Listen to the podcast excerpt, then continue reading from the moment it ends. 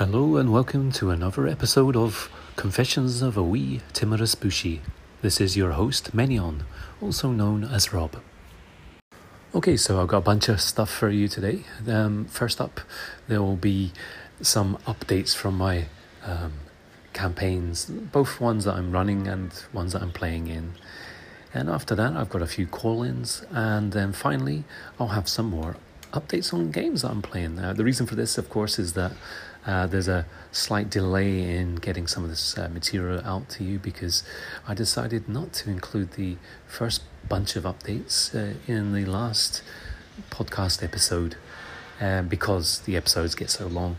Uh, and instead, I've put them all together here, and hopefully, it will be not too uh, not too boring. And um, well, with a bit of luck, there'll be a lot of flavour there, uh, things of interest to somebody.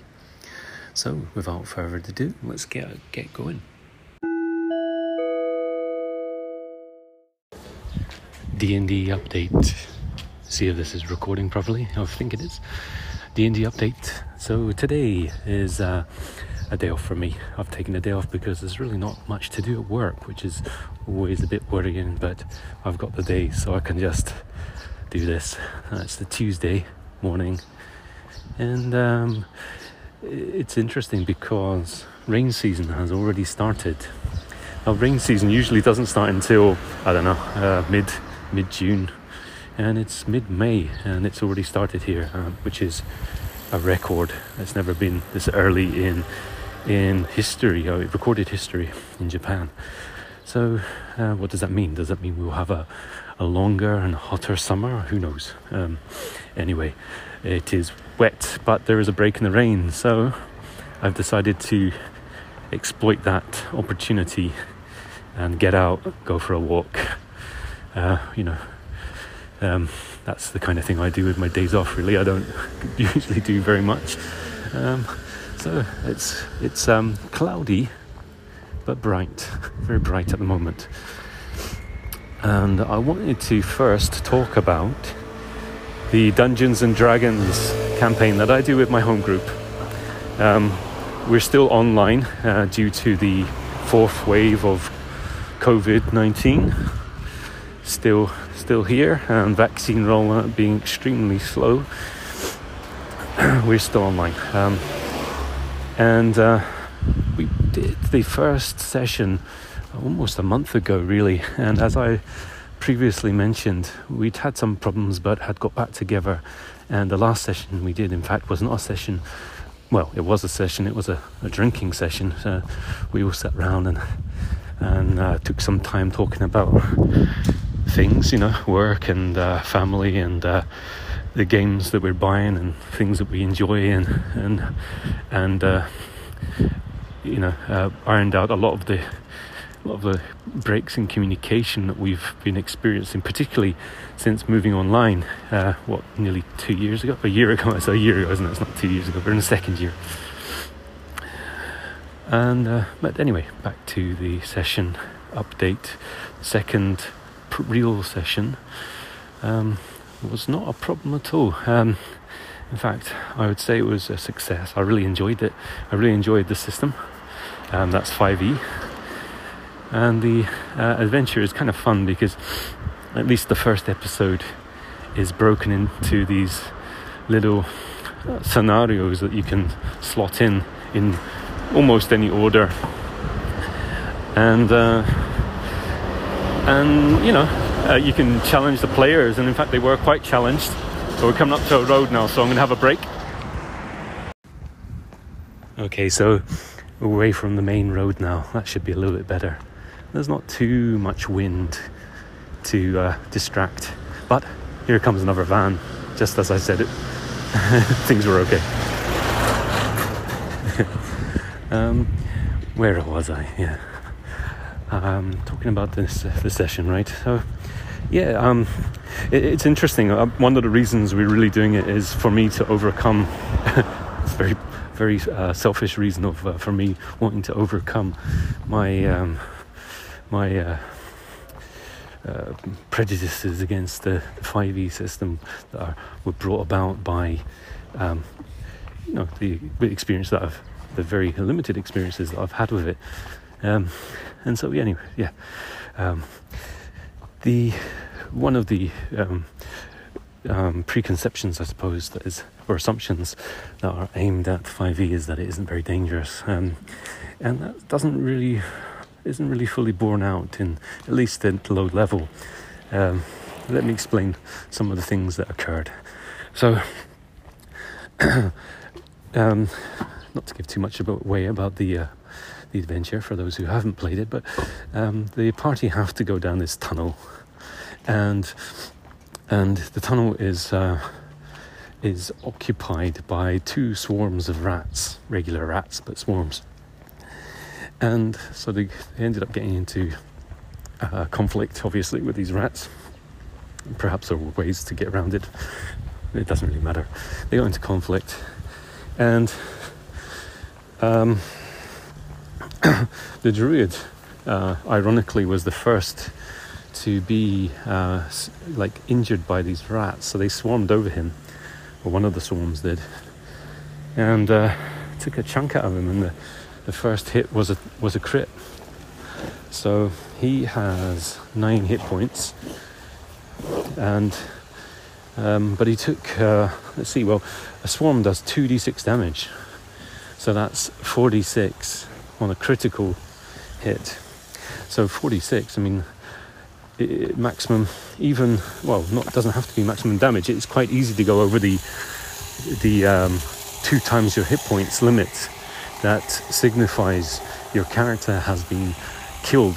You know, one-shotted, killed in in a single hit. Um, luckily for him, he only took 12 damage. Uh, only, so he was knocked down to zero hit points. And uh, in the next round, he failed his uh, um, death save. Uh, but uh, after that, one of the characters um, tended to his injury successfully and um, stabilized him. So, um, and you know, they fed him some some berries and stuff. We got a little bit more noise now. We got the guys out with their their strimmers cutting back some of the vegetation on the side of the river. So I'm just going to pause for a minute. That's nice, eh? The um, the workers there pause for pause for us to go by, you know, which is quite kind, you know. We don't have any vegetation spattering up our legs, wet sudden vegetation. And so where was I? I think I'm gonna just cross over because I don't like walking behind folk when I'm talking in English. Uh, I'm crossing the bridge now, going across the river. It's not a big river by any means. It's uh, it, you know, it shrinks. This is a floodplain at the moment. It's um, a, you know, it's a small river. It's a, a wide stream, if you like. Just running across the road.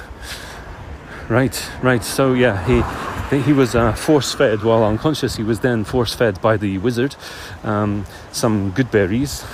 Uh, or just one good berry, but that was enough to bring him up to positive hit points, and voila! There you got your your uh, instantly recovering 5e character.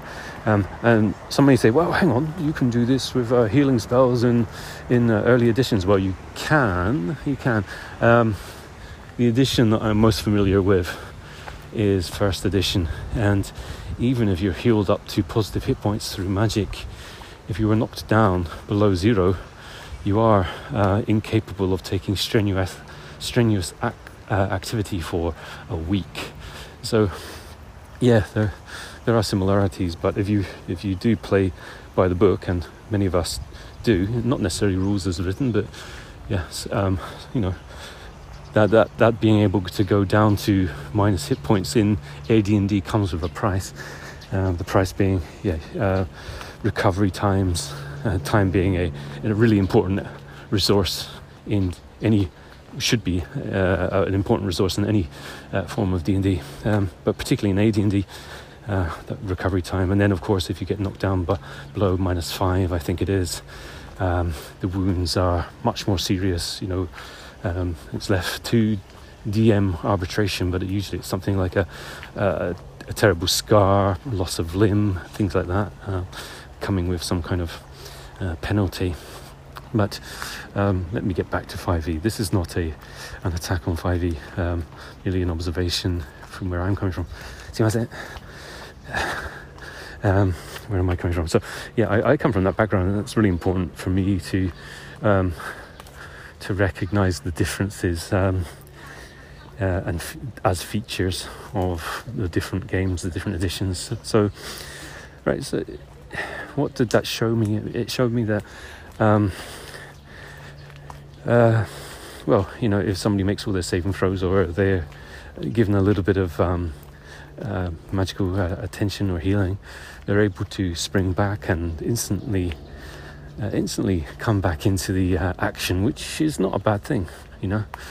Um, but it also shows that that these characters aren't as tough as you might think. Um, the the use of criticals um, in later editions, I think from uh, officially from second edition onwards, uh, really does swing the game. It does make the game quite swingy and dangerous um, because anybody can roll a 20. And he, there's always a 5% chance of anybody of any skill level uh, hitting that 20, that 5% chance uh, of an unmodified natural 20 um, and uh, scoring a crit. And of course, in 5e, the, the hit dice of the monsters are increased, and uh, as are the uh, damage rolls uh, of the monsters. So, um, not all of the monsters, but you know, if a swarm is doing 2d6 damage, well, that's pretty bloody impressive, you know. Um, that's on a par with uh, some seriously large monsters. So, um, yeah, uh, you know, in conclusion, um, 5e appears to be, at least um, at early levels, and if you're playing it um, strictly without fudging dice, uh, quite quite dangerous. And that's something that appeals to us, or appeals to me.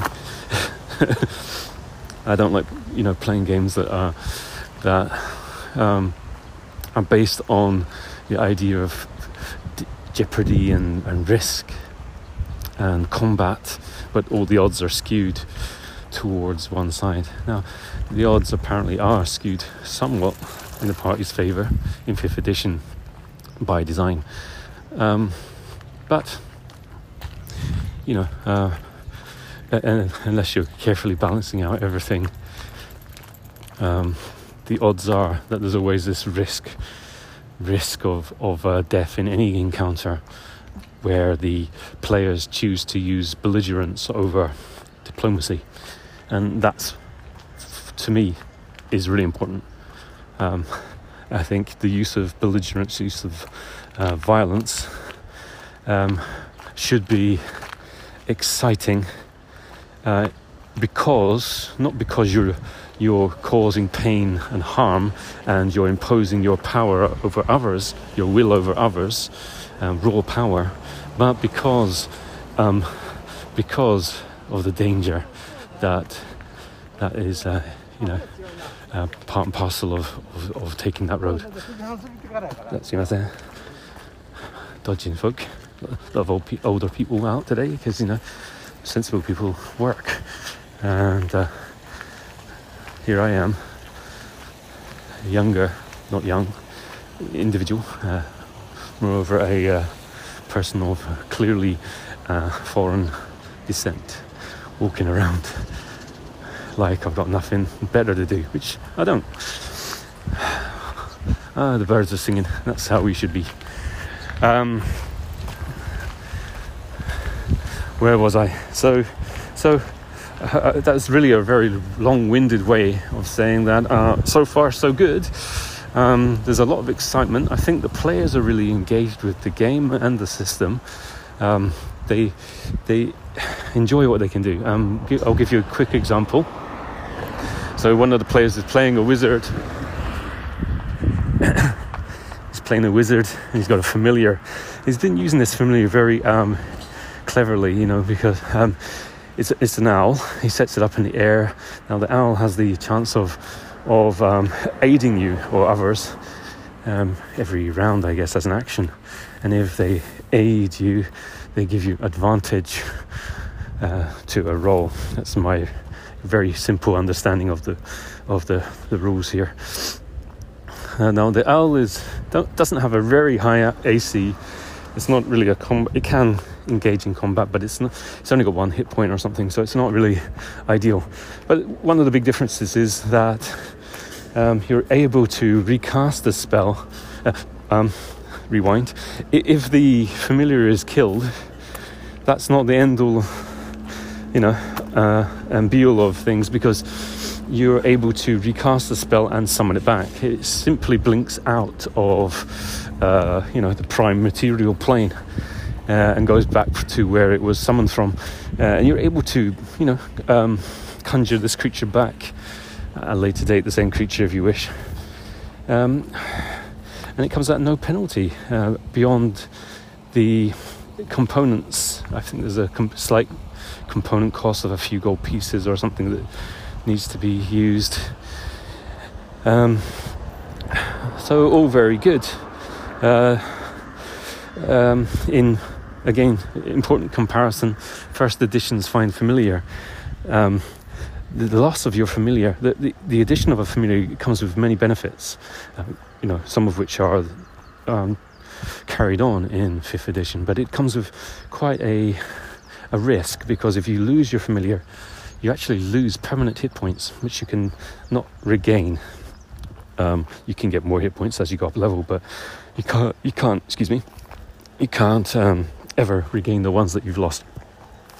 Um, so, you know, that's uh, 5e again playing loosey goosey with the with the uh, the genre with the established um, rules and rewriting them in a way that is more fun, I guess, uh, and less uh, less tragic for those those who choose to play um, such characters. So has this uh, ability to distract and, and give you advantage, which is very useful, you know, in combat and other things. And also, you know, you can concentrate and see through its eyes and uh, use its senses. That's a tree frog. Don't know if you can hear that. Yeah, tree frogs. See if I can see them. I can never see the little things. Yeah. Now they, uh, you can see through the eyes and so on, which is a massive advantage. So he, the person playing the wizard, was sending up his his uh, owl into the air and using it to scout around um, and try to try to you know um, make sure that there weren't any bandits and uh, kobolds hanging around because they're playing at night time. The owl can see and it can go right up in the air, spot where the en- enemies are, and the party can then base their movements on around that, which is a, a massive advantage in in uh, in an outdoor um, situation where you know stealth and uh, hit and run are really important. So all really exciting stuff. Anyway, I think that's probably enough for now. Um, but the game goes on. Uh, so the third uh, proper session has already been scheduled for uh, just under two weeks from uh, well two weeks from last Sunday, and it's all very cool stuff. It looks like the swallows have built a built nests under the bridge here because I can see like three or four or five of them sort of flipping back and forth under this bridge. Uh, you know, in the five foot uh, space between the, the river and the the, the uh, lower uh, surface of the bridge. It's amazing how these how they build their nests and that. Oh, another update.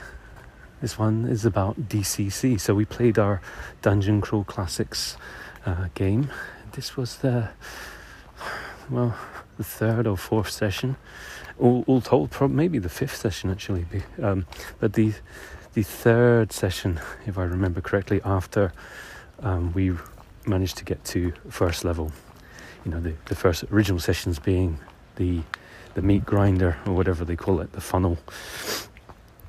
So, um, quite an interesting setting. Very, very um, old, school in that it was a mix of fantasy and sci-fi mixed together in a nasty pulp. Uh, see what I'm saying? And so you, yeah, um, it was it was quite fun. I don't want to say too much, um, but it all ends ended very. Uh, cataclysmically, which seems to be the theme or the way things go in DCC. Uh, everything's kind of larger than life. I'm not sure if we managed to get to the second level. Uh, we did survive, although my character is now on like one luck, one luck point you know, on a, you know, if you imagine well you're rolling three three d six right for stats, so it's a three to eighteen scale, and I'm down to one. So the character, terrible things will always happen to him first. Uh, so his days are very much numbered, and having a low luck isn't ideal uh, for a spellcaster or for anyone really. But uh, system, well, these past ses- uh, sessions have been have been um, first level adventures, and as such, our characters are able to do much more. They're able to cast spells. Um, the criticals that they score are much more uh, impressive. So you use higher dice to roll on critical tables, and you use different critical tables. And the criticals typically being, you know, um, stuns and, and uh, extra damage and stuff at at our level. But sometimes are things that you know uh, incapacitate a, um, a limb and so on. Again, you know the crits are pretty much you know five percent for everybody. A fair is that is that right? Mm, I think so. Uh, so D and D crits, I don't know. You know um, they're fun, but they're they're nothing special, right? Because everybody it's all equal. Everybody's the same except that in DCC, of course, you do get that uh, more powerful critical effects, and better tables um, based on your class if you're a martial class. So we got to use those tables. Um, we had a um, a wizard and a, a, cleric, so we're we're doing spell casting. Spell casting is uh, very interesting because you can spell burn, so you can you know o- overcast spells. If you uh, I don't know how the wizard works again. Actually, to be honest, I forget. But you, you, you if you lose slots or whatever. Uh, in my case, I'm a cleric. I, I can remember certain spells and I can cast them as many times as I like. Uh, however, if I fail to invoke my deity to cast the spell, there's this chance that um, that uh, a, a, growing chance that you'll upset the deity by casting a spell. It's kind of like a fumble. The chance of fumbling and upsetting the deity increases. And when you upset the deity, then you've got to roll on some uh, on a table using your luck, which I have none, to modify it. And some of the worst tables, you know, for spell fumbles or um, disapproval de- uh, from a deity, uh, result in quite uh, terrible things happening to you, uh, including death uh, of yourself and sometimes your companions. So there's that, again, there's that uh, swingy craziness that goes in there. So, yeah, you can cast spells as much as you like, but they come with a price. Uh, they do come with a price. Um, there's things like corruption as well for wizards, I believe. You've got to be very careful, and that is um, fun, I suppose. Yeah. It's certainly a, a, a difference from the typical Vancian magic system where you, you know, you memorize a spell and you cast it and you forget it. Um, or the 5e equivalent, which isn't that much different, where you've got slots and you, which is very little, very little difference between a slot and a spell point, as far as I can tell. Um, I'm going to let's see. I'm coming down the main road now, so I might have to stop here. Or perhaps I should just double back and go the way I came. And I double back and go the way I came. Otherwise, you'll not hear me. Uh, another main road here. This one. Oh, hey.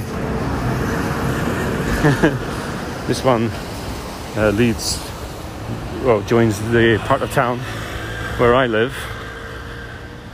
Part of Kyoto where I live, which is on the eastern side. And it goes through if you carry on forward, it goes onto the uh, highway, which you have to pay a toll for. It goes through the mountain and joins up on the other side of the goes through a tunnel joins up on the other side of the mountains, leads into the main part of Kyoto, and then down south, turns south down to to uh, Osaka. There we go. That should be a little bit quieter now. How's that? Um, on my right, there's some rice paddies. There's a couple of ducks on the on the verge of the rice paddy, which is the ideal position for them. The rice paddies are now flooded, so they must have closed the sluices uh, in preparation for planting. Uh, and the top one up there is actually planted, so they've already done that. So this bottom one here will be is either planted and the seeds haven't come up yet, or it's waiting to be planted. As it's May, I don't know. Yeah, I'm not quite sure. I think actually what they do is they don't plant the seeds. They, yeah, they plant the shoots. What am I saying? They plant the shoots. So yeah, you'll see it as immediate, immediately as it's planted. You'll see the green shoot. So it's waiting for the machine to to plant these shoots into the into the soft mud. And that takes me away from the topics. Um, but I think I've said most of what I want to say about DCC. Uh, is it a good system? Would I play it again? Yeah, I definitely play it again. Um, there's a lot there that I've, we haven't tapped into, which is always the case uh, when you're when you're taking a uh, a brief look at a game. You're never going to get into the the the nitty gritty, um, which where the where the game, you know, the the exciting parts of the rules hide. Um, and you never see where the where the rules become problems or where the where pro- apparent problems are actually solved. There's a what they called cormorant, um, diving river bird, uh, seabird too, but uh, here is a river variety, and they use those. Um, they still use them occasionally, just for tourism, for hunting. They attach a rope around their necks, have them hunt for fish, dive for fish, and then because there's a rope around their necks, the poor little things, they're able to regurgitate these fish up before they go into the stomach. And uh, yeah, you got there you go. Interesting type of fishing. But uh, yeah, these these ones are wild.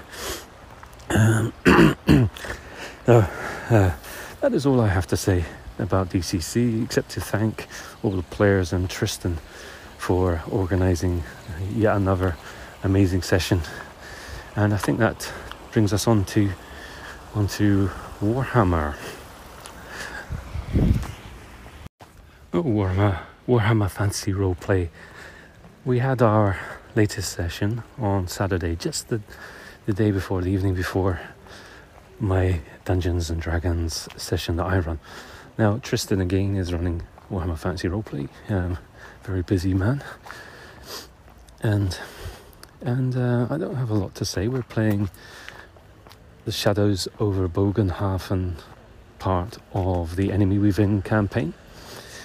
Uh, as I've probably said before, this is a campaign that I ran uh, back in the day for first edition Warhammer Fantasy Roleplay, and we're currently playing it in the fourth edition of that game.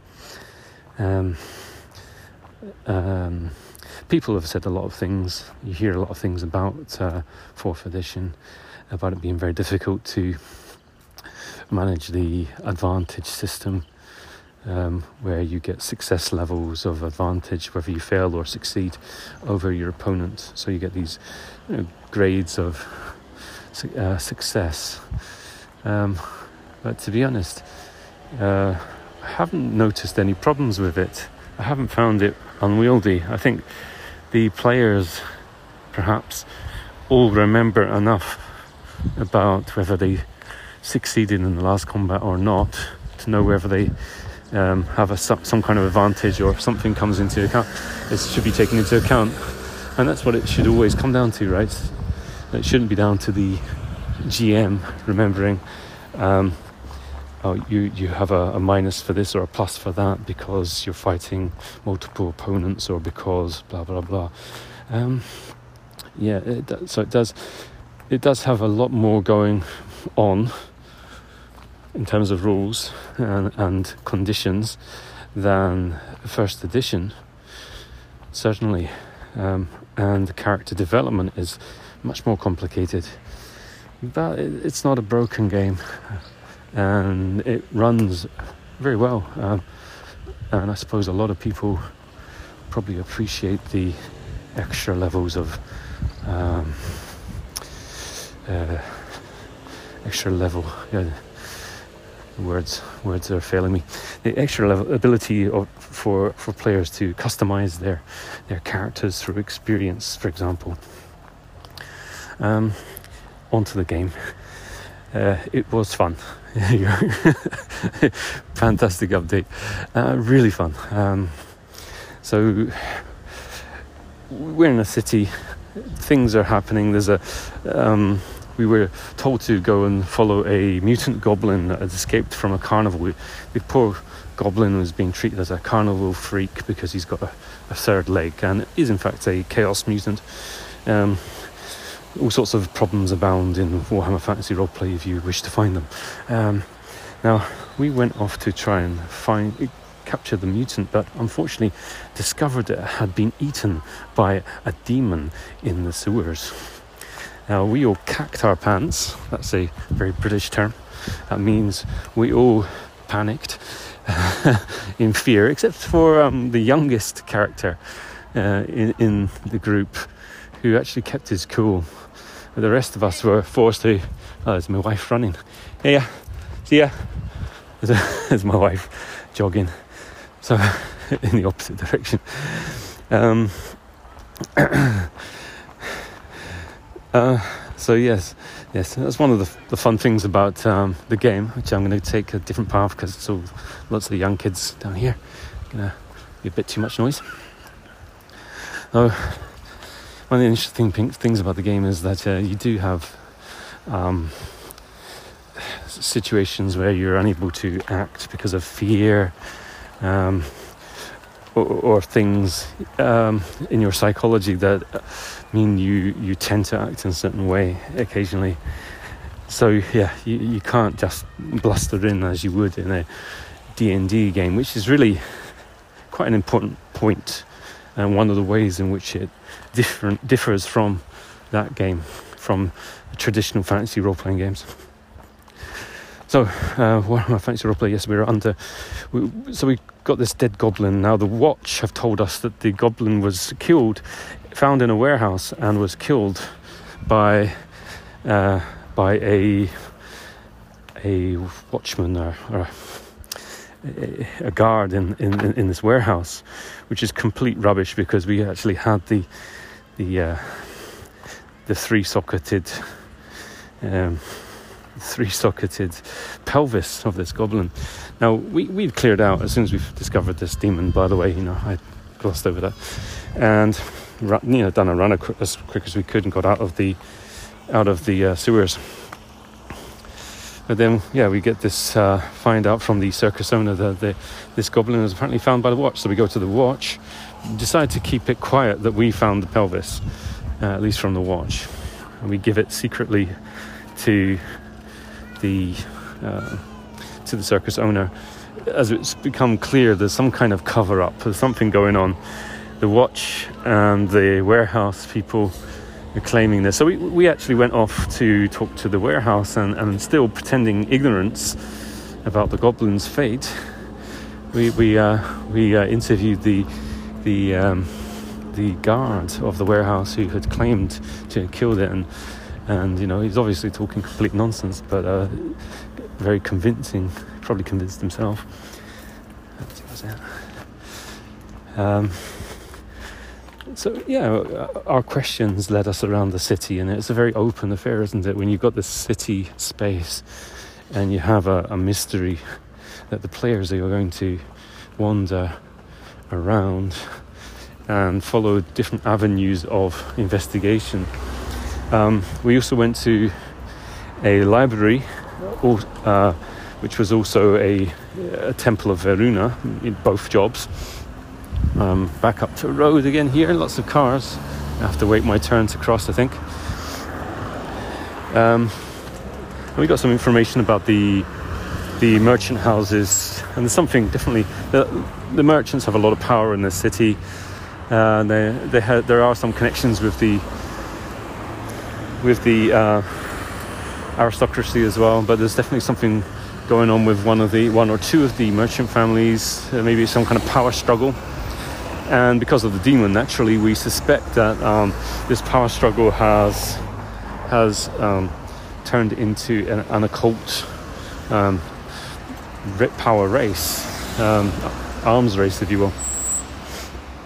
No, um, the occult doesn't exist in in many for the common person. The, the, the, normal people of the old world in the Warhammer Fantasy roleplay setting do not talk about mutations and chaos and, and demons and such like this, uh, because to do so, uh, well, it's it's either considered superstition by those who aren't aware of what's really happening in the world, or it, it suggests that they have some connection to those events and um, nefarious goings on, which may attract unwanted attention from imperial officials and witch hunters. So we actually found ourselves um, we have we found ourselves uh, coming up head to head with um, a witch hunter because um, all of this starts with a case of mistaken identity, and it looks like one of the characters who who is the uh, subject of this mistaken identity, um, or one of the subjects, the, the, living subject of the mistaken identity, has been um, mistakenly identified as a possibly a chaos cultist. Whether that's true or not, we don't know. But so now we are being treated, or the, the party member with with us is being treated as this um, chaos cultist, and so there was a trap laid for us when we tried to um, claim uh, an inheritance, which is you know morally uh, probably not the most moral thing you could do, but. Uh, uh claiming a, a, dead man's inheritance because you look like him, um, but it seems to have been uh, all made up and, and a part of a trap, an elaborate trap to ensnare us um, as cultists and to bring us to justice, even though we're not cultists. So it's all getting very complicated and uh, Shakespearean. Um, I'm sure I've missed out a great deal. Uh, if you've not, I've probably spoiled a lot of the adventure. Um, maybe I should uh, put a spoiler up in front. Uh, regardless, uh, fantastic uh, adventure. Um, I think we went off the rails, which is fine. Um, because there's a lot going on in the city and you're able to go off the rails to a certain degree. I don't know how far we can go off. uh, and uh, yeah, really looking forward to the next session. So I can't remember. I can't remember if there's anything else I wanted to share with that about that, except um, it was a great session. Uh, we unfortunately lost one of the members of our group a few weeks ago, who you know left the, left the group. Um, they're still with us, however, uh, with my group, my uh, my um, old school essentials group. So that's great. But we do have uh, two new players um, playing with us, so that's um, it's it's it's good. You know, not too many players. Um, there's a load of role playing going on, um, so it, it's one of the strong points of Warhammer Fantasy role players that that um, hmm, it's not so much your character character ability that's important. Um, there is a lot of action, this is definitely, but much of what's going on is um, is about color and background and what your character is doing in the setting and how they're navigating through a lot of social problems uh, those social problems and social norms. So you, you can't just simply, you know, um, you, you, can't simply kind of cut, cut, hack and slash your way through problems. Um, uh, most of the adventures are urban affairs, and you have to watch the law, keep an eye out for the law. You got to keep an eye out for people backstabbing you. Um, trying not to get mixed up with in or upset the wrong people. And it's a it's a tricky one. It's a tricky one. And it, but what I'd like to sort of emphasize is how neatly it dovetails with other role-playing games. Uh, it, it um, you can play D and D one session, and you, then you can play Warhammer Fantasy Roleplay in another session, and the two will be completely different, even though they're both fancy role-playing games. And this is because they are focusing on they have a different focus. The rules are focused in different uh, directions. Uh, they highlight different things and and the the I guess the some of some of the enjoyment that you draw for you um, get from those games draw from those games uh, some of it will be you know overlap but other other areas they're, they're very specific to that get for, to that game. So your dungeon crawl D and D game has a very specific kind of uh, enjoyment and fun involved with it. That's the wind blowing into the mic again. Sorry about that. Uh, Warhammer Fantasy Roleplay, on the other hand, uh, like DCC, you have this sense of corruption. So my character, only 17, he's been moving up quite fast in his career. Uh, from a bandit, he's he's a uh, actually a judicial champion you know he's one of these sort of um, trial by combat um, hired hands, uh, uh, retainers. Uh, by luck and uh, chance, he fell into that position in adventure. Um, but his his uh, his um, uh, what can I say? His his actions and his exposure—that's the word—his exposure to to chaos and, and to uh, demons and so on has gradually um, left him with corruption because just just seeing um, some kind of uh, some, some kind of summoning or ritual and seeing demons appear and things like this, it, it, it uh, leaves you with corruption, leaves you scarred and um, with a certain le- level of impurity, if you like. It's a mixture of insanity rules and and uh, and mutation kind of rolled into one really. So that you your character will uh, once it hits the threshold and I'm two points away from it once it hits the threshold you've got to roll I think it's willpower to resist uh, corruption. Um, and if you if you fail I think the corruption goes down a little bit I'm not sure if it resets. I think it goes down a little bit, but you you have to roll on the corruption table, so you get some kind of mental or physical corruption, which can translate as you know, in modern language, uh, some kind of uh, me- mental uh, disorder or illness, or some kind of mental power, or some kind of physical difference, a, de- a deformation or mutation. Um, now, these these differences, these these changes, can be quite uh, de- de- debilitating. I'm fighting to speak. Debilitating. Um, they can also be very advantageous. However, even an advantageous one, uh, many of the physical ones are very advantageous. But if they are physically obvious, then you're in trouble. So if, if a if a mutation is um, physically obvious. Uh, uh, physically obvious. It would have to be obvious if it's physical. No, no, it doesn't. I mean, it can be physical and yet remain uh, unseen.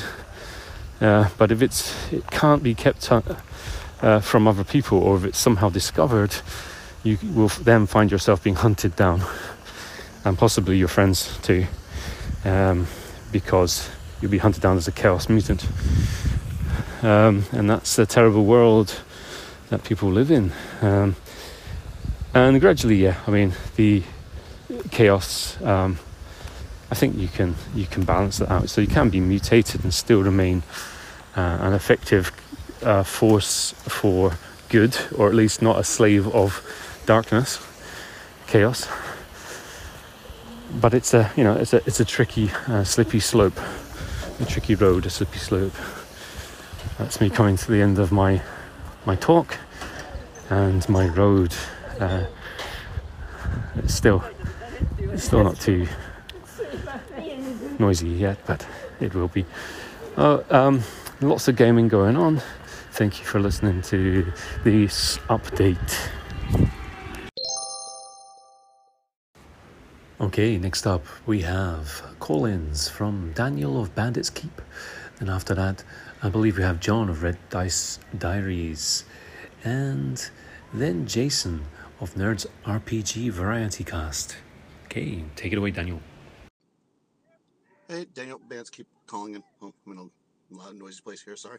Uh, so, just I just started listening to your call-in episode, but I think you make a really good point um, about the community, and that's really why I'm on Anchor. You know, I'm, I've actually hardly listened to any podcasts until this point. I wasn't really a podcast listener, if you will, but now I listen to you a bunch of people, including you, regularly, and I, I like that it feels like we are a bunch of people that just love a hobby or a game or whatever you want to call it, and are just kind of having this conversation uh, in a very loose way.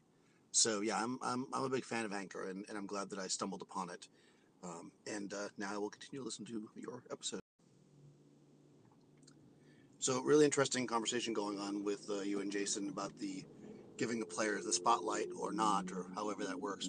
That can be really tricky. But I also think it's okay to not. I mean, depending on the group you're playing with, like when I run convention games, I'm really on the ball to make sure that everybody's constantly being asked, What are you doing? What are you doing? But when I play with my regular group, I know that sometimes a player will sit back and let things happen because they just they just want to do that. Like they feel like their character would do that. So I guess the more you know your group, the more you can kind of be okay with that. Kind of just leaving them there because they'll eventually say something. At least that's been my experience. I'm not sure that you need to be over the top with the clues for monsters. I think something subtle is fine. But, you know, again, you need to know your players, I guess.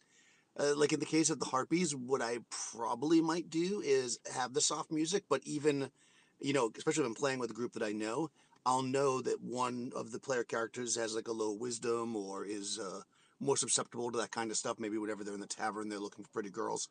And what I'll do is I'll have that player feel drawn to the music. N- not that they have to do it, not that they didn't make a saving throw, but something to the effect of you hear this music and, and you know the barbarian is really drawn to it. And that will tell them, okay, there's something up. Why is the barbarian drawn to the music? And, and I think that will be enough of a signal if you really want to throw it out there.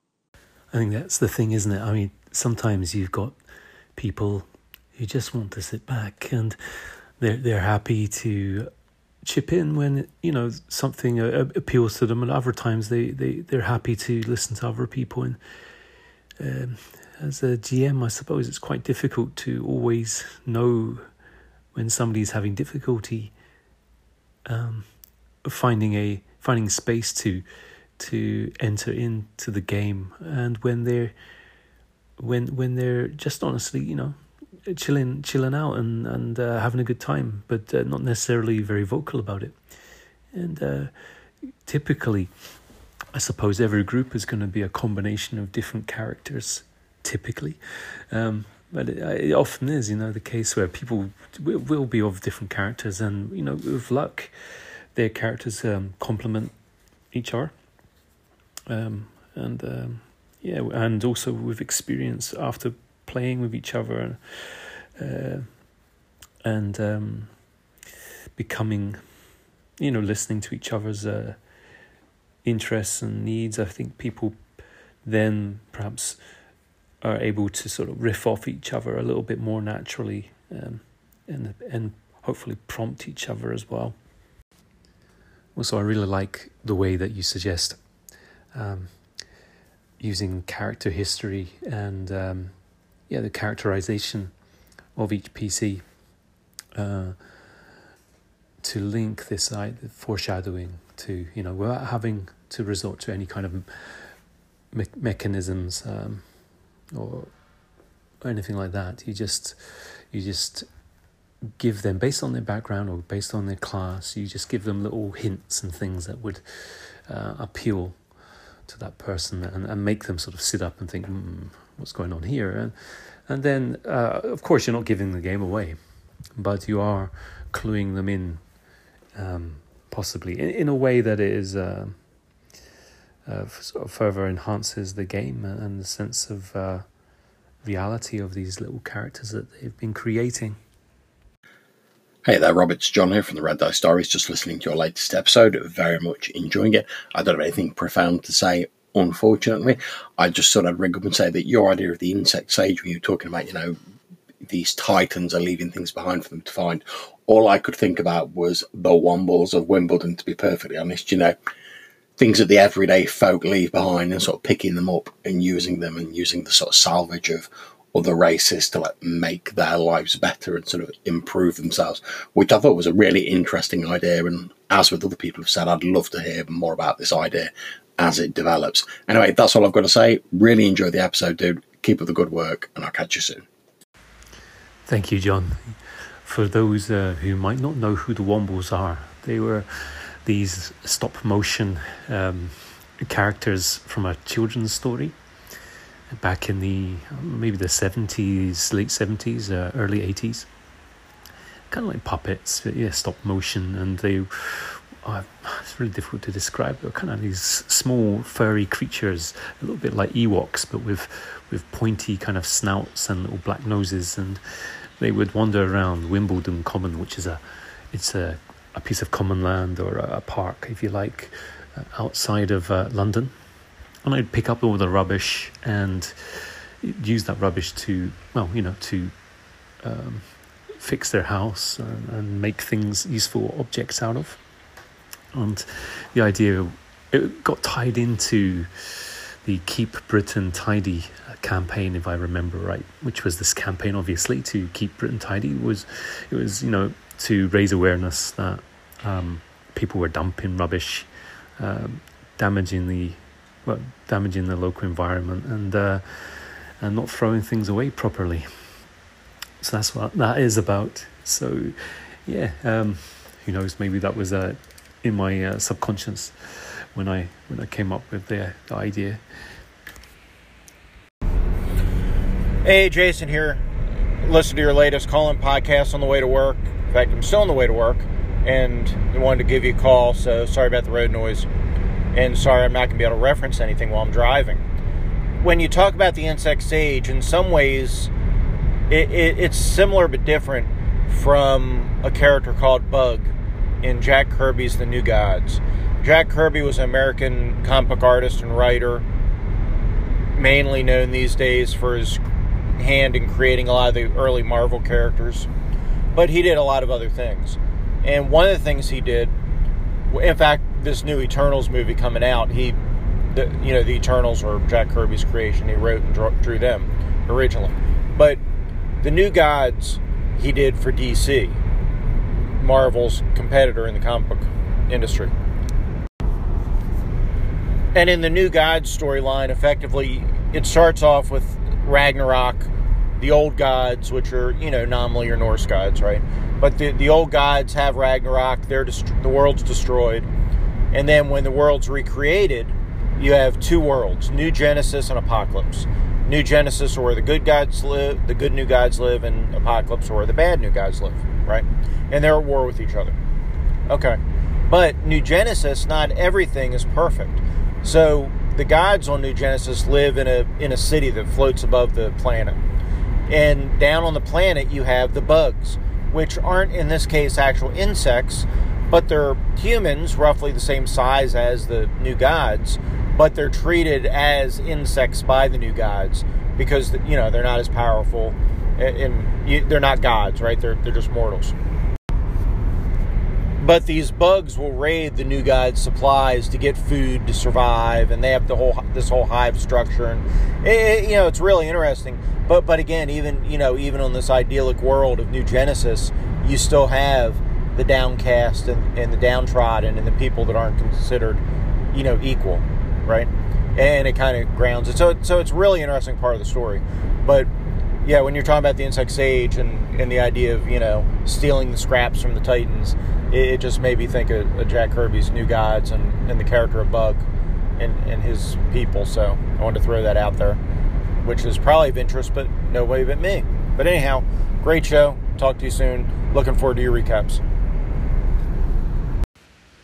No, that's really interesting, Jason. I think um, one of the good things about this this uh, format, the anchor format, is that we can share information. You know, we can share the, those little uh, nuggets of of uh, of learning or experience or whatever you know interests niches that uh, to us may you know be very very familiar uh, and uh, all too obvious perhaps but to other people you know maybe not so I've never I've I have heard of Kirby um, and I'm aware that he's a, a, comic artist but I really don't know uh, enough I suppose about um, comic books and uh, I certainly haven't heard of the New Gods so that's all very interesting um, maybe you could you could uh, do something about uh, comics on your podcast for us. anyway, thanks very much for that, Jason. So, since recording the last game updates, um, time has passed, and so I've been able to add some further updates this time for old school essentials. And you know, I've added it to this side of the episode just to kind of balance things out a little. So, um, what happened? Well, as you may recall, if you listened to the uh, previous update of uh, play, the characters had been in the biggest town in the area, city, if you like, well, a small city, a place called Irongard Motte, which is the centre of the Duchy of Erik. And uh, they had got, well, they had um, visited a sage and gotten some information regarding uh, a scroll of holy writing, you know. And also, they had met a character, uh, an insect who was also a sage uh, and was visiting this human sage to learn more about uh, human cu- culture and customs. And uh, after that session, which is the previous session, they had ridden back to the village of Helix, which is where the Barrowmaze campaign is set. Now, um, I was, you know, I, had been told that there was probably going to be a few, um, a few people late, and also some people not turning up. But as it was, we actually had a, a pretty good turnout. We had six people, so everybody. Um, unfortunately, um, one, one person couldn't attend, but uh, um, hopefully they'll be able to make it again soon. But six is, you know, it's a very, uh, very good turnout. So what did they do? Well, um, after buying some, uh, some, I just remember, sorry, after buying some uh, equipment, some uh, supplies, they decided to go into the blackened forest to help the insect sage return to his home. And and uh, they'd also picked up a a new one of the characters had picked up a new uh, man at arms henchman, um, and the man at arms had been equipped in plate mail and uh, was all ready for combat. So a total of mm, let's see, uh, well eight eight um, humans and demi humans if we include the NPC men at arms, women at arms as well and one war dog uh, set off into not and not to forget one insect sage set off into the forest and uh, on the way there they uh, had a brief encounter with an ogre. It was quite interesting because the ogre wasn't immediately uh, aggressive and nor were the party.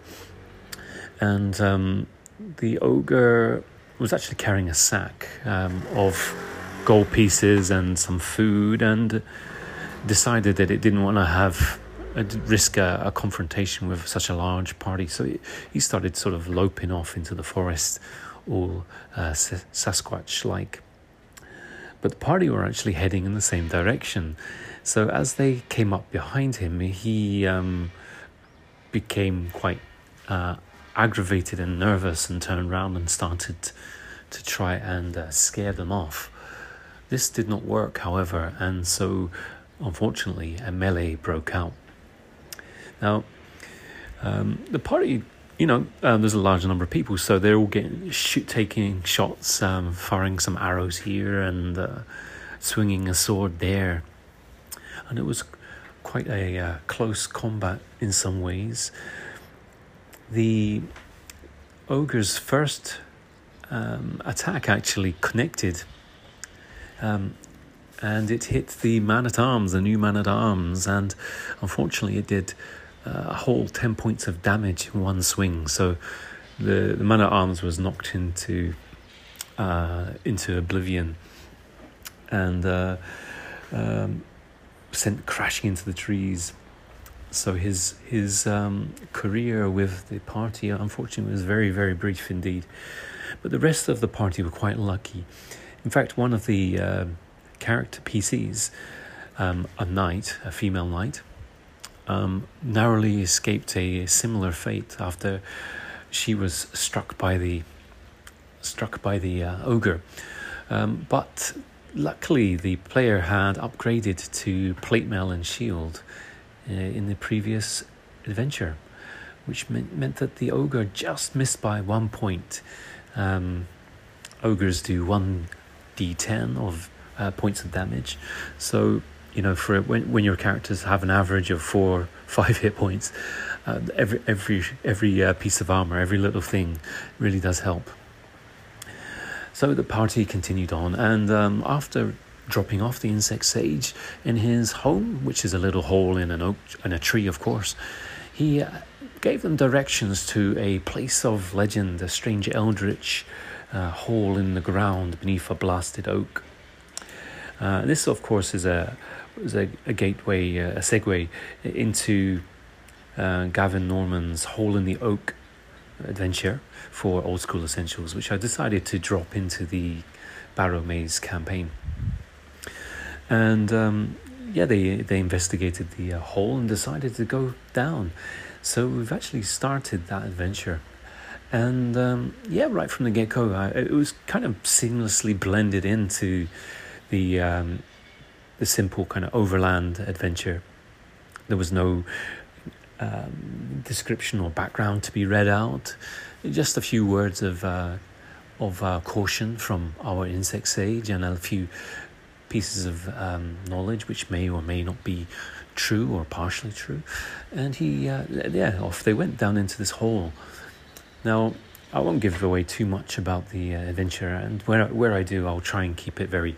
Um, um, very fractured and minimalist so as not to give away too much.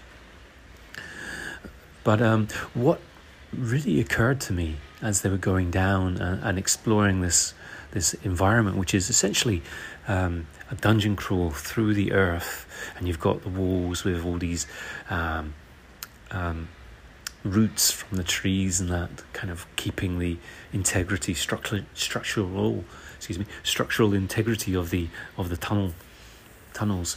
Um, what really felt like was um, getting back into fighting fantasy game book, you know, just like in my uh, childhood.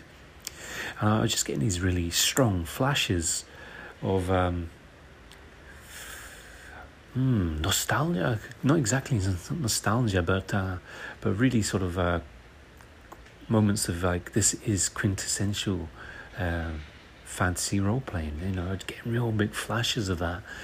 Um, and one of the things was like, so you go through these these tunnels, and it's got this strong flavor. You know, these roots and that, and they're climbing over the roots, and there's um, there's random objects here and there, you know, which may be of uh, value or import. So the characters are like looking over them and picking them up and you know checking to make sure there's nothing strange about them or, or dangerous about them. And, and then and then they'll go into another area, and then there'll be something slightly different about it. You know, this this room might be um, paved with cobblestones, or it might have um, stone blocks, and there's rooms of very strange um, things happening. Uh, teleportation, what appears to be teleportation. Um, points. And there's a, another room they discovered had these bottles with these little miniature one inch tall uh, human beings uh, clearly dead and, and placed inside these jars. And the whole thing is is not exactly um, natural. And that's kind of the point. Um, so it, it plays on this idea of the mythic underworld. And and so instead of having a very clear sort of logic uh, and verisimilitude or, or reality, um, it, it, it's kind of dreamlike and strange and odd. Um, the way the way we describe the, the rooms and the, the areas and we move through them is very very structured, um, and that's another point I'd like to pick up about the, the structure of old school essentials. But but um, but the, the elements that are dropped in are very strange and dreamlike, and that's this kind of combination of the two works really really well together. Uh, I thoroughly enjoyed the session, and again, it's a nice break um, in Barrowmaze. Uh, well, I think the guys really want to get back to exploring the Barrowmaze, and I know we're getting a little bit closer to the actual maze rather than just the Barrow Mounds. These these little um, other elements that they can choose to explore freely um, um, seems to seems to be working. It seems to be giving them a sense of. Uh, of freedom and uh, the idea that they are exploring this world of the imagination. Uh, it's not simply a story that I'm reading out to them.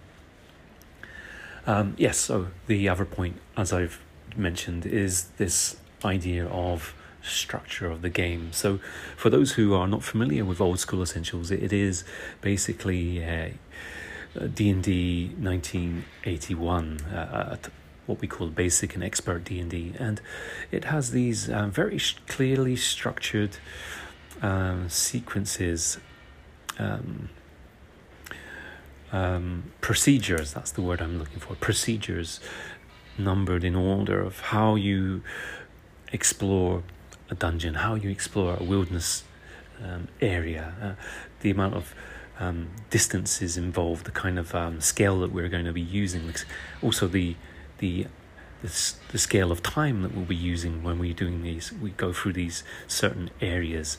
So you've got typically your wilderness and you've got dungeon and then you have combat and they all operate according to slightly different procedures in slightly different uh, time frames and using different scales of movement. And this may seem very artificial. Well it is. It's a game.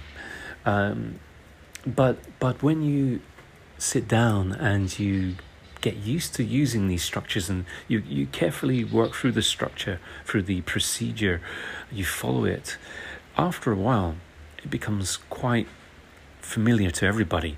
And you're going through it at an increasingly um, fast pace so that it stops being this kind of artificial um, artificial process and instead it, it becomes a clear change of pace. It's sort of like um, we're going from one one part of a song or one part of a piece of music to another, and we and we know what's coming up, uh, and we're able to switch to that new uh, little procedure, um, and and use the use the rules there, and we everybody knows what the rules are or, or they're learning what the rules are and they're getting used to that that change of structure uh, until it seems to almost fall away because it becomes second nature. And that's where we are at the moment. And i'm really starting to quite enjoy it i'm quite really starting to appreciate it um, and i think that's all i have to say on that for now um, but there'll be more you know about the Barrowmaze game and there will be more about old school essentials. But um, yep, thumbs up there. Uh, not only for old school essentials, the rules, but also for the the adventure uh, hole hole in the oak. I'm sure it's going to be very very challenging uh, in places, but wow, uh, for um, atmosphere, it, it gets uh, you know uh, five stars out of ten straight off. You know, I just totally totally enjoying it, and I think the players the players are enjoying it too. And we've only just done a few rooms. We've only done a, a short exploration of it. There you go.